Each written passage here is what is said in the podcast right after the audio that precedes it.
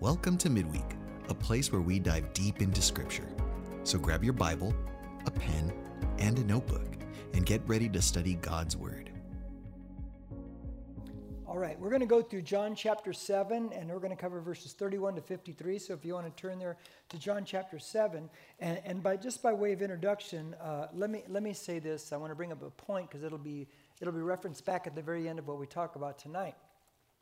Um, the night uh, that I gave my life to Christ, can anybody remember the day you gave your life to Christ? Do you remember that whatsoever?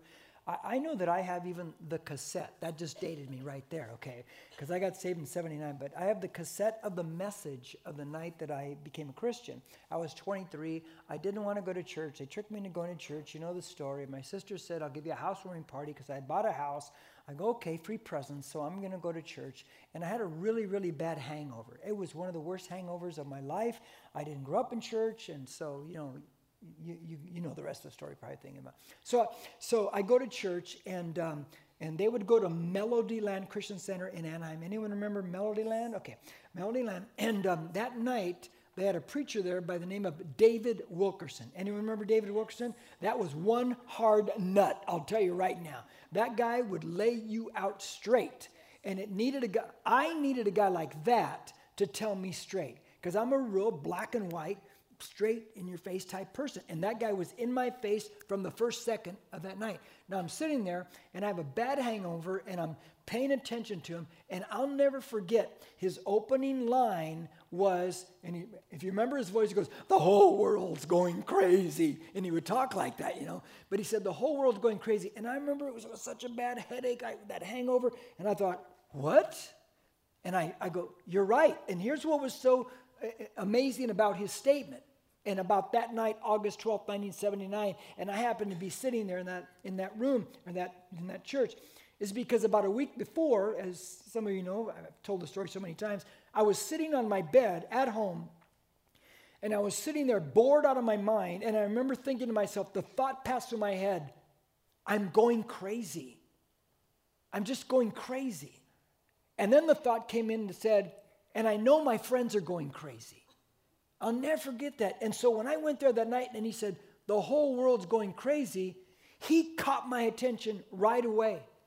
And man, he laid, I think he must have talked about every sin imaginable that night and just laying it all out. And uh, that night, he just, he just got into my head and he rattled me, man. And I gave my life to Christ because the message really got inside of me. Now, I say that to say this.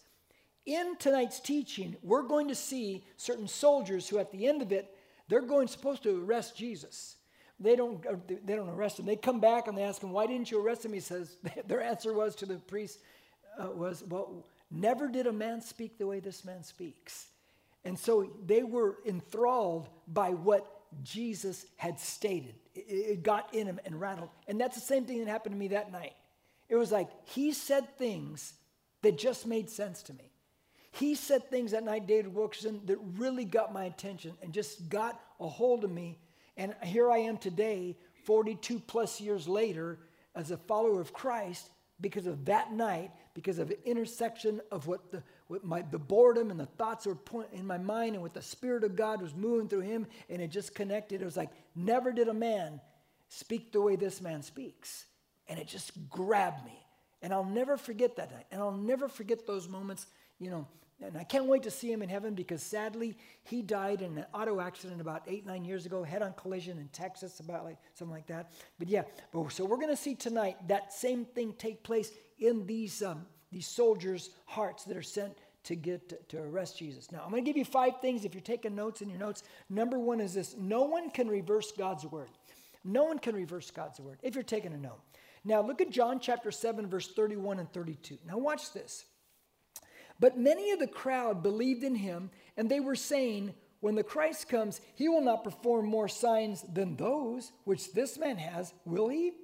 The Pharisees heard the crowd muttering these things about him, and the chief priests and the Pharisees sent officers to seize him. Now, the Pharisees hear the crowd talking about Jesus Christ out loud. Now, that's interesting because if you move back, you know, we're not going to turn there, but in verse 13, you find that people were afraid to talk out loud about Jesus. But now you find that they're talking out loud about Jesus. So they send these officers to seize Jesus. Now, why do they send the officers to take Jesus? Because in their minds, it's time to kill him. It's time to do Jesus in. We, we just can't play with this guy anymore. But here is the problem they send these soldiers to go get Jesus while the priests wait here. Just the soldiers go get him, bring him back. Is that prophetically how Jesus will be taken? And the answer is no. The answer is no. Because prophetically, how Jesus will be taken is how? One of his own is going to betray him. And one of his own is going to sell him out, same guy, for so much silver, right?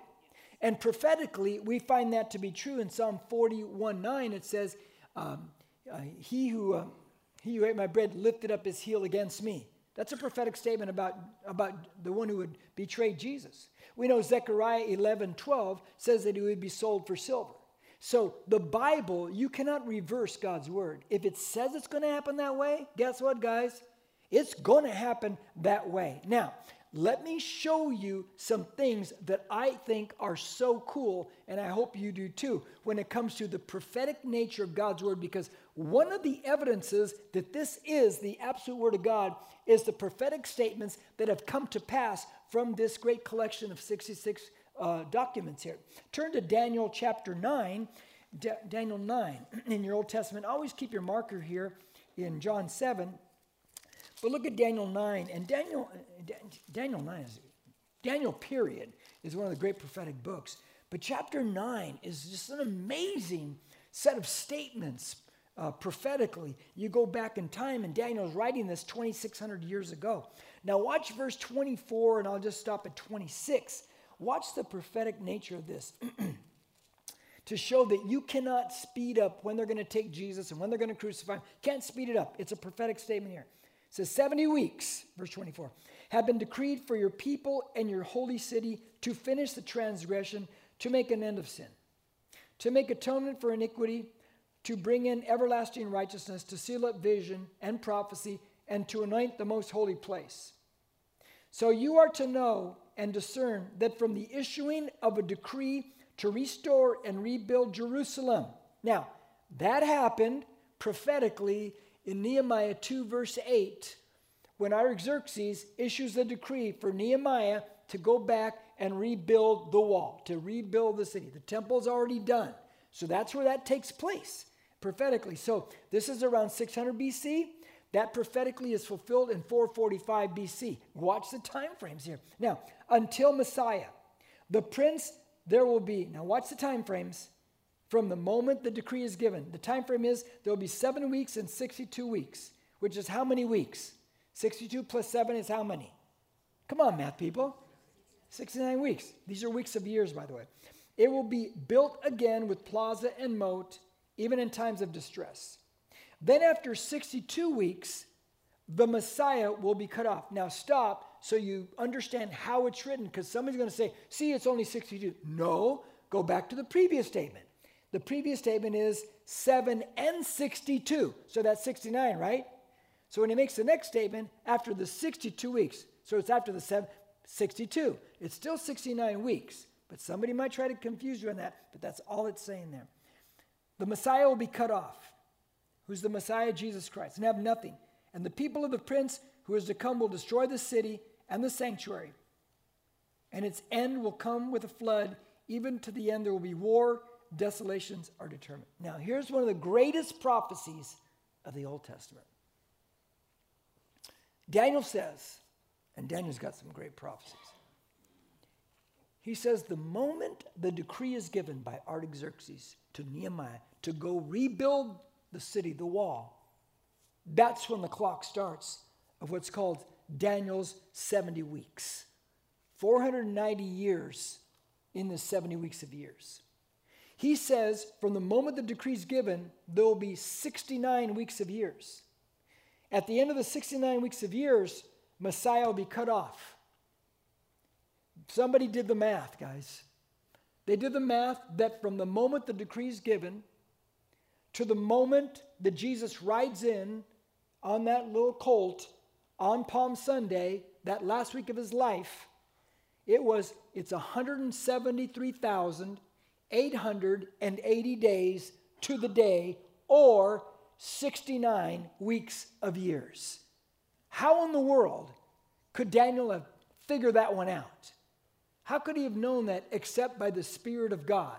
Now, turn to Luke chapter 19, which this might make sense, or at least maybe more sense, that, and here's kind of the way I lean on this Luke 19 statement based on what I've just told you. Now, watch when Jesus rides into Jerusalem on the last week of his life, that Palm Sunday. Look at verse 41. Are you, in, are you in Luke 19 yet? Say yeah? Okay, good. Now, watch this. It says, When he, Jesus, approached Jerusalem, he saw the city and he wept over it, saying, If you had known in this day, even you the thing was made for peace, but now they have been hidden from your sight. What's he telling them? He's saying, Had you known the day, now let me tell you the way I lean on this verse. The way I lean is that Jesus is saying, Had you just done the math, had you just counted, the prophecy was given to you. Had you just calculated it all, you would have known that this is the day that I would come riding into Jerusalem. You would have known that. And so you see the prophetic timetable there that Jesus will die specifically at a certain time. Let me go back to my statement. No one can reverse God's word, correct? They're going to go try to take him. Can they take him at the wrong time? No. no, they can't. It's an impossibility for them to do that. Now, Jesus, by the time these soldiers go try to get him, he is still six months away from dying on that cross. It's the wrong time, therefore, you cannot er- reverse God's word. Now, let's go back to John chapter 7. 7. Look at verse 33 and 34. Um, therefore, Jesus said, For a little while longer I am with you. And then I go to him who uh, sent me. You will seek me and will not find me, and where I am, you cannot come. he says, I'll be with you a little while longer. But he says, Where I'm going, where I am, you cannot come. Unless, remember, go back to John 3, Nicodemus, unless you're born again, right? Then you can go where, where he is. But here's something that I think is fascinating about the verse right here. In verse 34, look at verse 34. He says, You will seek me and will not find me, and where I am, you will not come. Did he say where I am going or where I am? Where I am. That's interesting, huh? Here comes the I am statement again. This is something that Jesus keeps saying in John because John is the book of the seven signs, the seven I ams, the I am statements. He's all these things. And now he says, Where I am, you cannot come. The I am is what we call the tetragrammaton, it means four letters. It's the Old Testament, it's the YHWH for Yahweh, self existent one. Okay? Now let me play it out like this. Here's how it works for you and I. I, I took a lot of effort because I'm not an artist, but it took me a while to draw this, okay? that's, a, that's about the extent of my drawing, okay? It's a line in the paper, that's all it is, okay? That's it, okay? C.S. Lewis gave, gives us, so, it's so, it's so brilliant and it's so simple. He says, you take a piece of paper, the paper is God, the line is time. Time exists in God, God exists outside of time. Therefore, time, past, present, and future, is in God. You follow me so far? He's the self existent one. Now, why is that so important that He is the beginning and the middle and the end? Why is that a big deal to you and I? I'll give you one big reason why that's a big deal. Because in our life, think about our individual life. Does it ever feel like our life is a little bit chaotic? Yes. Like, oh God, what are you doing? Oh God, what's going to happen? Do you think God, who is God and time, past, present, future, exists in him? Do you ever think God is ever caught off guard by the chaos of our life? Do you think he's going, oh, I don't know what to do for Jim now? No, he's never caught off guard. In fact, because God is the paper and time is inside of him, we can always trust that God is always working on our behalf. Can we not? Yes. He's always doing those things. And so we don't have to panic. We don't have to worry and wonder where God is. God is the beginning, God is the middle, and God is the end. He's the self existent tetragrammaton, the I am. He's the four letters, guys. And so we never have to worry about those things because He's right there at all times. Amen to that one right there? Wasn't that worth tithing on already? No, I'm just joking. All right.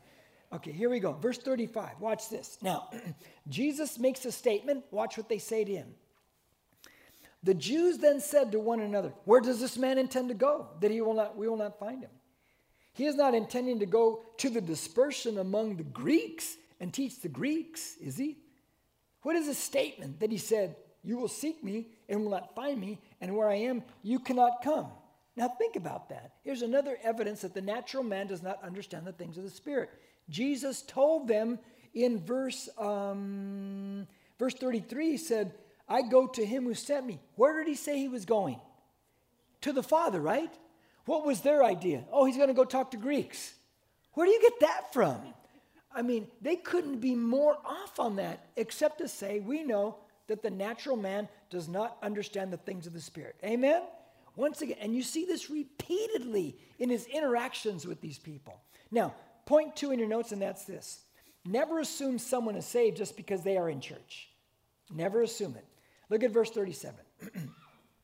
now, on the last day, the great day of the feast, Jesus stood and cried out, saying, If anyone is thirsty, let him come to me. Now, I'm going to get into that verse and the meaning of it in a second, but here's how I want to utilize this point here. Where is Jesus standing when he says this? In the temple. He cries out in the temple. Are there believers around there in the temple? Yeah, you better believe there's believers around there. But you never, ever um, assume someone is saved just because they're sitting in church. Let me, um, let me, this is the illustration that always pops in my head all the time. And, and Irma, I wish Tom was sitting with you because it's an illustration of his life. 28 years, is it, has Tom been saved 28 years? 28 years? How long? Please get it right, you're his wife. It's okay if you don't. But he got saved 28 years, let's just say 28 years ago. The church was 30 years ago. I remember when I met him. I remember when I first met him, we were at Auburndale Intermediate School. That's where we met in Sunday mornings. And I, and, I, and I talked to him and I said, Tom, I said, now you got to go to Bible study. And he said, okay. I thought he was a born again Christian. He was not. He was not. But he said, okay. And he went to Bible study, even though he wasn't saved. And then later on, he became a Christian. But here's my point I assumed because Tom was standing in Auburndale, we're holding services, that because he's in that facility, that he's, he's a Christian. How many know that just because, you know, I won't, that's an old corny joke, I better not go there. But anyway, how many know just because you're, you're sitting in church doesn't mean you're a Christian? Let me share with you what a preacher battles in his head when he's preaching at the very end of every message. Satan says, Everybody's saved here. That's, that hits me so many times at the end of a message. Everybody's saved. Don't give an altar call. Don't give an altar call. I mean, it, it's so repetitive. It's guaranteed it's going to come at me. And I think to myself, yeah, I don't think I think they're all saved. But I go, no, I'm going to give an altar call no matter what. And somebody always gets saved. Somebody always gets saved. And so you never, ever assume that just because someone is in church that they're a born again believer. Never assume that. Now, let me get to the verse again. In verse 37, it says, On the last day of the feast, remember before Jesus' brothers went to the feast and Jesus came up later? Remember that? This is the Feast of Booths, okay? This is where at. Now, here's what would happen at the Feast of Booths. Every day for seven days, the priests would go get water in a goblet. They would get water out of the pool of Siloam. All right? Now, for those of you that have been to Israel, I know you three, I think, went with me. You went into the Hezekiah's tunnel. Remember Hezekiah's tunnel? How many have ever been in Hezekiah's tunnel before? You've been in there? You've been in there? Yeah. Yeah, I said you, so you don't have the double handshake. High five. No, I'm just joking. Okay. If you go to Israel with us and you're not claustrophobic, you go through Hezekiah's tunnel. It's 1,777 feet long, carved through solid rock underground.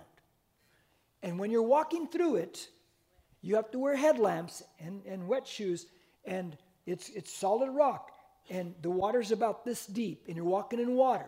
Sometimes it is so narrow, you're walking like this as you're walking through. And it's like I said, if you're claustrophobic, you don't even want to do this because it'll drive you nuts. So I've been, I've been able to walk through it twice now in, in my life where it empties out, where you come out at, because you walk from outside the city, inside the city to the pool of Siloam, it comes out at Siloam. That's where we came at it. Those priests would get the water from Siloam. They'd walk from there, they'd walk up to the temple at the Feast of Booths, and they'd pour the water out on the altar for seven days. This was done to remember that in the desert that God supplied water from the rock. Remember that story as they traveled? We know that Paul says in 1 Corinthians 10 that the rock that followed him was Jesus Christ. So there's all this symbolism that's, that's happening here. Now Jesus now stands up not on the seventh day, stands on the last day, the eighth day. Because on the eighth day, they would not go get the water. That day, they wouldn't do it. Jesus now stands up on the eighth day and he utters the words, If anyone is thirsty, let him come to me and drink. Whoa. Because now, what is he equating himself to? The rock that spewed forth the water in that desert as they were traveling. And now he's saying, I'm the water. I'm the one. I'm the one. And if you're thirsty, I can give you the water of life for your life. Now, I want you to notice three words that he specifically uses in this verse thirst, come, and drink. Thirst, come, and drink. He says, if you're thirsty, this is not physical, this is spiritual, right? He tells, now watch how John builds on this thing. He tells a Samaritan woman, remember Jesus tells her in John 4, he who drinks of this water shall thirst again. In other words, everything in this world, everything that we own, everything that we have, everything we desire, it will never quench our thirst, correct? It will always be, I need it again and again and again and again and again. It, it will never quench our thirst. I mean, I'll tell you a, a, a dumb one in my head right now. So, our home we live in, it's 23 years we've been living in there. When we bought it, we had to gut the whole thing. Just had to. It was just like, you had to gut this thing. And I like to tile. I'm a self taught tiling guy. I learned from a video cassette from Home Depot way back. And the first house I did it in, you don't want to see that job. But I got better and better. So by the time I got to this house, um, I tiled the whole house, but I, I tiled the master bathroom. And I did it, I did a pretty good job. Um, and then I think 11 years went by, and I said, okay, we need to redo this master bathroom. Tore it all out. I retiled it again. That was 12 years ago. You know my problem is? I watch HGTV. Anybody? Anybody know what I'm talking about? You look at that and you go, I hate my bathroom. I hate it. Because look at the style now. And so I sit there and I, I think I've told uh, Olivia a couple times, I, I just feel like ripping it all apart. I just feel like starting over in this bathroom because it's out of style. But that, that's typical of us humans, right? We're never satisfied. It just, no matter what it is, it's okay for a while, but there's no long term satisfaction. Jesus said, Who's ever thirsty, which is all of humanity, come and drink from him. And then he says, He says, thirst, then he says, come. That's a movement statement. That's a faith statement. If you're thirsty, come. Come to me. In other words, turn your back on the world, put your trust in me, watch what happens. And then he says, thirst, come and drink. That's right engage, partake, abide, t- make Christ yours. These are big statements that he's making right there. Now, now the, the question at the end of that, I think I jumped myself. No, the result is this. Point three. Point three notes. Rivers of life should flow from us. So if we do these things, rivers of life should flow from us. It's a natural conclusion to it. Look at 38 and 39. It says this He who believes in me, as the scripture said, from his innermost being will flow rivers of living water. But this he spoke of the Spirit, the Holy Spirit, whom those who believed in him were to receive. For the Spirit was not yet given because Jesus was not yet glorified. Now, I got four, four things I want to say about this because these are, these are great verses. Okay, here's the first, first thing I want to tell you. Think of the progression we've been studying. In John chapter 3, unless one is born of water, that's not, that's not, it's, it's spiritual. Okay, he's talking spiritual to Nicodemus. That's John 3, okay. And then in John 4, he tells Samaritan woman, it becomes a well of water springing up to eternal life. Remember that? Notice the, the consistency of what he's saying. And then now in John 7, he says, This water for you is going to flow from your belly, you know, from the believer of the belly out to others. So if you put the progression together, you realize the water, the water, I'm born again, and it springs up to eternal life. So that's just the source right here. And that source comes down in John 7. It flows from me to others. In other words, I'm blessed to be a blessing. Amen? That's exactly what he's telling us to be. We're blessed to be a blessing. And if we're not doing that, we're missing out on one of the greatest callings of our life. Now, the second thing I want to say is this the water here that he says is going to flow from us is the, is the Holy Spirit, and it's the Holy Spirit's power in our life. It's the baptism and power of our life of Acts chapter 1. And you see where these disciples, once they were baptized in power, man, they changed the whole world. They gave them the boldness to go out there. And how many Christians just need some boldness to stand up for what they believe and not shrink back from whatever anybody says? No, we need the boldness. We still need the baptism and power as they did back then. The third thing I want to say is this look back at verse 38. Did he say river or rivers? It's very important, huh? Rivers, not river, rivers. In other words, you're not the Santa Ana River, you're Niagara Falls. You ever been in Niagara Falls? You ever seen that Santa Ana River? There's no comparison. right? Right? Last week, I was um, I was in Mammoth on vacation, so I went to Rainbow Falls. Anyone been to Rainbow Falls? Walk down to it, Rainbow Falls. It's beautiful. It's a fall. It's not fall. It's it's a fall. It's it's powerful. It's beautiful. But I've been in Niagara Falls, and Rainbow Falls, as magnificent as it is, is like a squirt gun compared to Niagara Falls and all the volume water that's flowing from Niagara Falls. See, here's the thing.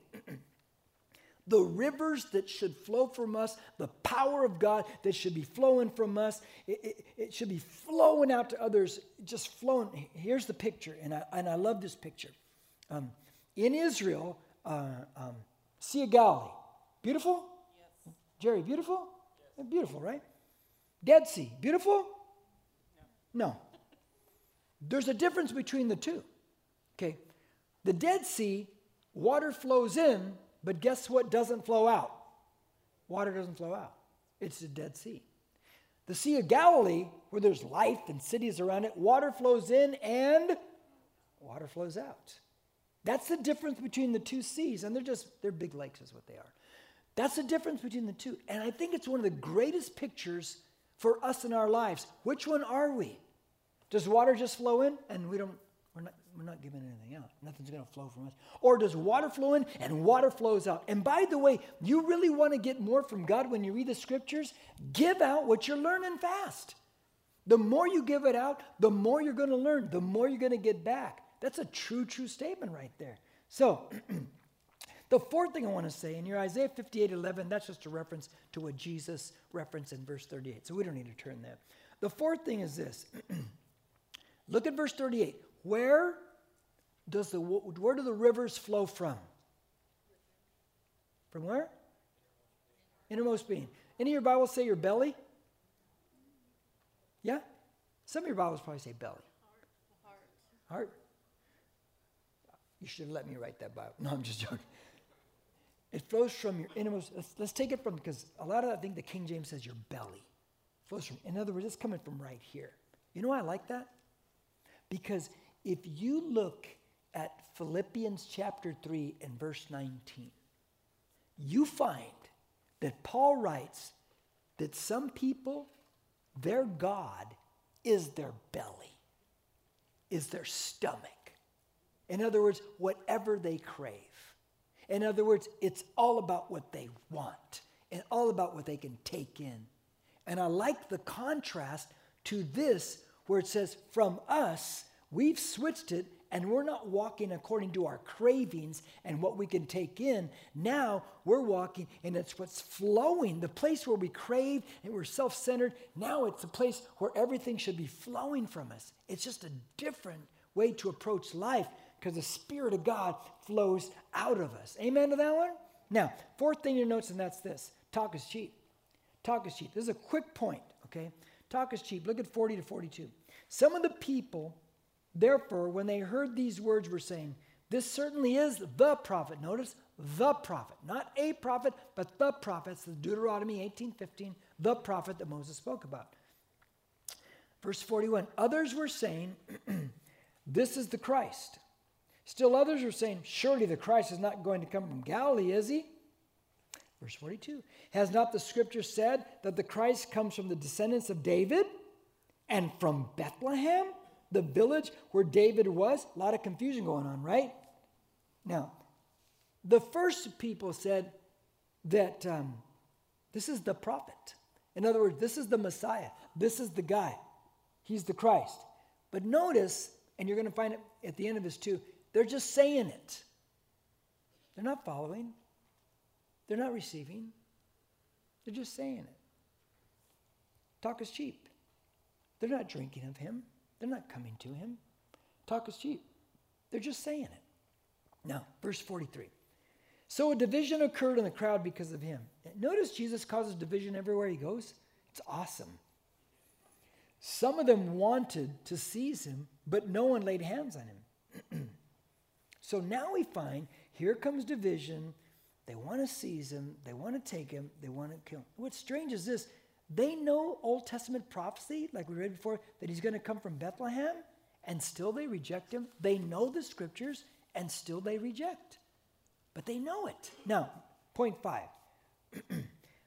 here's, here's my favorite point tonight. It goes back to what I started with. The officers sent to arrest Jesus were arrested by his words.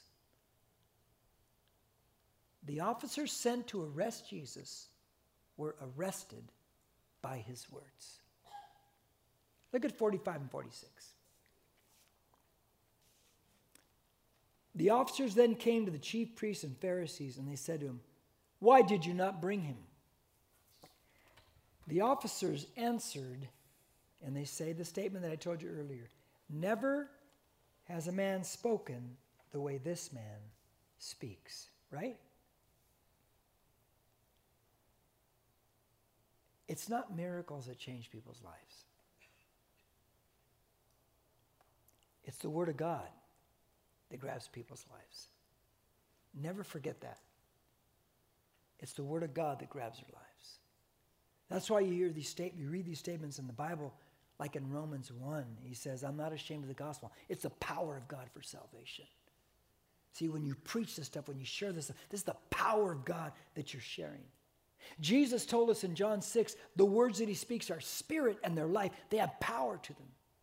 We find in Hebrews, the writer, whoever that person is, says the word of God is living and active and sharper than any two edged sword, and able to pierce to the division of soul and spirit, of both joints and marrow, and able to judge the thoughts and the intentions of the heart. We know Isaiah said in Isaiah 55 11, he said, My word will not go forth, and it does not return void. It's going to do something. This word of God is powerful.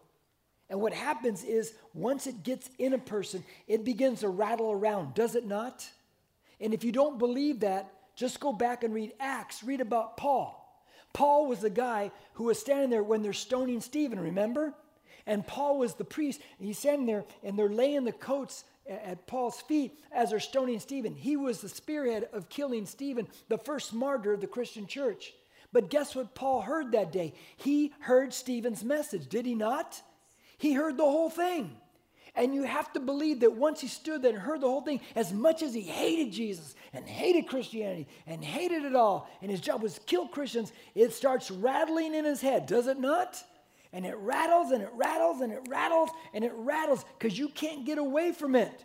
They go to arrest Jesus, But Jesus' words arrest them. Never did a man speak the way this man speaks.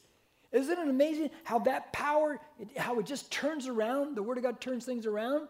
At one point, it's going to arrest people. Now, look at verse 47. I love these next verses. Now, the Pharisees then answered, because these, remember, look at me, look at me. They said, Where is he? Why didn't you bring him back? Well, never did a man speak the way this man speaks. That really sets him off, okay? Now, watch this. The Pharisees then answered them, You have not also been led astray, have you? Oh, that's a great line. Verse 48, they add, No one of the rulers or Pharisees has believed in him, has he? Now think about what they're saying. They're saying, You've been led astray. Jesus is a heretic. What's their evidence? They told you their evidence there. What's their evidence? Because we say so. Because we just agree that he is. In other words, they have no evidence. They have nothing on Jesus, but just because we say it, and that makes it what it is. Uh uh-uh. Incorrect. Incorrect. Now, verse 49. Watch this. Watch what the priests say. But this crowd, which does not know the law, is accursed. Okay, look up at me, because this is a big statement. This is really huge, because this really relates to history, empires, United States right now, the whole shop. He says, they said, yeah, we don't believe this accursed crowd that's beginning to believe in him. They're not very smart. We're the smart ones. That's what they're saying. That's what he's saying right there. Notice verse 48. Notice the, the distinction he makes. No one of the rulers of the Pharisees have believed him. Uh, us, we haven't believed in him. Verse 49. But this crowd, you notice the division? Do you notice the two different worlds he's talking in right there? Okay, good. It's a very, very important thing to grasp right there. He says, We're the smart ones, they're the dumb ones. They're dumb, they believe in him, they're the dumb ones. We're the smart ones. We don't believe in him. That's what they're saying right there. Okay. Let me give you some thoughts that you may not agree with me on, and I'm fine with that. But I think it's so true, and I think it relates, and I think it's where we're at again. And, and just because it's happening in our lifetime doesn't mean it ha- it's happened before. Satan has no new plans. Amen? He does the same thing all the time. but the first thing you find in these two verses is that une- uneducated believers can be wiser than educated unbelievers. Am I right? That's a fact. That's fact. And I'm not against education, except you better watch out for education because they try to destroy God in, in, in, young people these days. Now, when he says the crowd, you need to understand what he's really saying. These are what is called the Am Ha-Aretz. The Am Ha-Aretz. What the crowd is, the Am Ha-Aretz, they are the 85% of the people in Israel at that time that are the common folk. They're just the commoners. Because 15% of the nation were the elites. And so when he says this crowd, this Am Ha-Aretz, that's really what he's saying. This crowd here, they know nothing. They're the common folks. Don't even listen to them. Don't even pay attention. So, so what they believe in, they don't know any better. Now, let me tell you one of the ways that works in our society. Let me take you back to a message or something I shared in a message last year. A couple times now, I've shared certain books with you. Do you remember? Okay. One of the books I shared was the Abigail Shrier book, um, um, uh, Irreversible Damage. In that book, this woman's not a Christian, not a Christian at all. Uh-uh. In fact, she wouldn't even believe with some things. But she writes this book that I told you if you have if you have daughters or granddaughters, you better buy this book and read it because she's exposing the fad of transgenderism. And she calls it a fad. And she's right. It is a fad. It's just the next fad of Satan. And it's just pushing and pushing. Because in that book, it tells you the ways they're going after, especially the young girls. They're going after through school, they're going after them through peer groups, and they're going after them through online gurus. That's why you can't let your little kids get online because there's gurus out there that are grooming them. and you've got to be careful. But you come, you get the book and you read it. You you read it because she's she's smart. And, and I'll tell you, you say, well, she's a, she's a, she's against all. She's not even against transgenderism, which I am against, obviously, because I believe this is what you're born. This is how God made you. Period. Amen. So, but she's not even against that. So people can say, well, she's just leaning. No, she's not. She's pointing out that it's a fad. It's a fad. Here's in that book, she shows you emails that she's accumulated from school boards, not all school boards, but from some school boards. I remember reading them. I remember one said this. It said about transgenderism and teaching these kids from age five. It says, we need to lead the parents on this. Can you imagine that they need to lead us? Like we don't know any better? Like we don't know how to lead our own kids? What's really what you're really saying is the they think they're the elitists think they just know better than us. And we don't know how to raise our own families. And they're going to show us the way. No, they're not. You can have all kinds of letters after your name and education, but if you're an unbeliever, you can be the most unwise person around, the most immoral person around. Now, um, you've heard me mention the name Thomas Sowell. How many know Thomas Sowell is? Yeah. Man, if you want to know proper economics and get it right, you better listen to Thomas Sowell versus all the cliches of the culture, man. Because oh, our politicians just throw the worst cliches at us, and they're just cliches. Listen to Thomas Sowell. Go to Thomas Sowell YouTube. He goes by evidence, which is what politicians and journalists do not do anymore. They just go by cliches and who's the loudest and how many people can yell. And that's all that happens now. But he goes by evidence. And one of his books, one of his, and by the way, he's in his early 90s. We're not going to have him a lot longer. Thank God we have all these YouTube videos of him. And so he's a brilliant, brilliant man. And he's highly, highly educated. So you would consider him an elitist. But he says things like in the book, he says this he says, the intellectual elitists, they think they're smarter than all of us. And they think they need to lead us. And he says, but they're wrong. They're completely wrong. now, um, one of the great things that, and by the way, uh, yeah, let me go. Remember on uh, two days ago on Sunday, I took you to Romans chapter 1. Remember that? Say, please say you remember it, okay? Where I showed you that there's this, the foundation is we need to make God the foundation of our kids' lives, and this is true for everybody, not just kids. But many people make themselves God. True? So the foundation shifts. It's a bad shift. And I started you at a certain verse in Romans 1. If I backed up one or two verses from where I began, because I could have, there's a verse in there in the context of when we reject God and make ourselves God, it says, professing to be wise, they became fools. It's true, huh? When we reject God and make ourselves God and think we know better, and we know better than everybody else, and we need to lead the parents, we need to try to do this, we become fools. We become fools. And it doesn't matter how much education we have behind us, we've just become fools. Now, let me finish. Let me finish. Verse 50.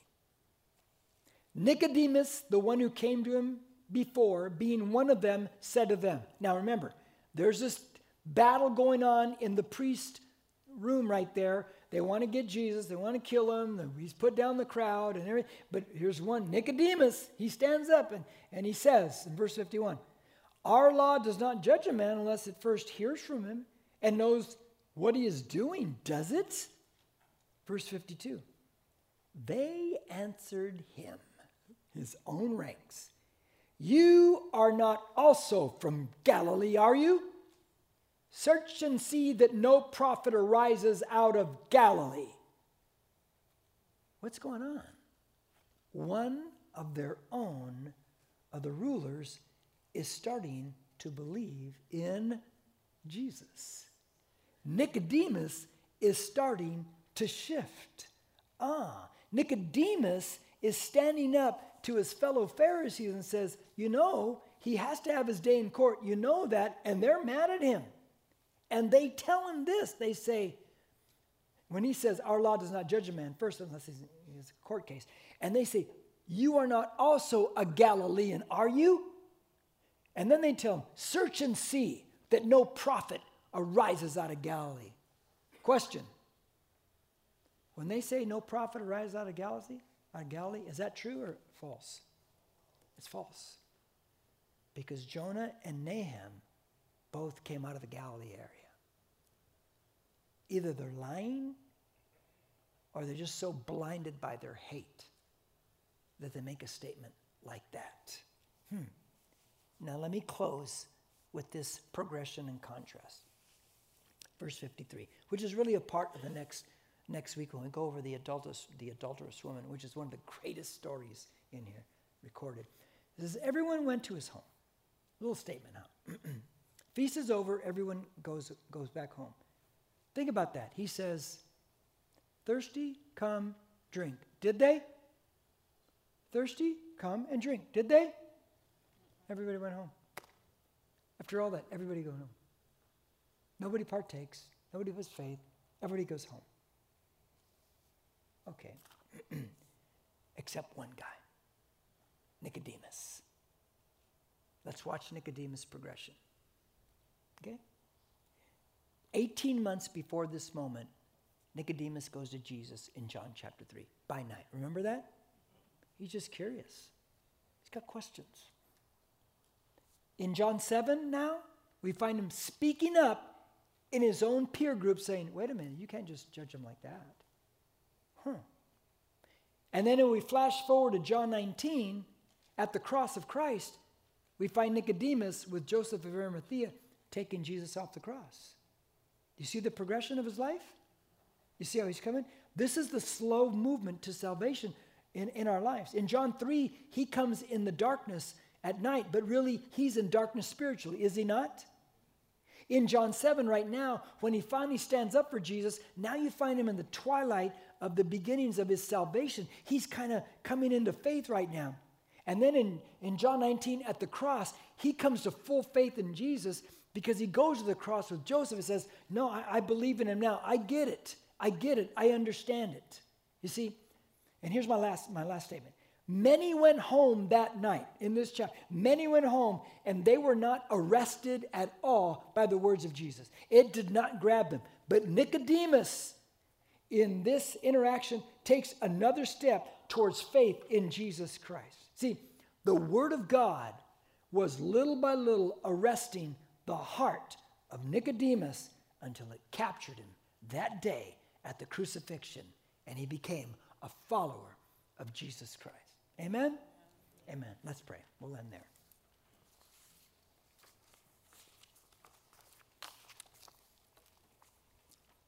Lord, thank you, first off, that you arrested our hearts. Because one time we were Nicodemus, we came, we were in darkness.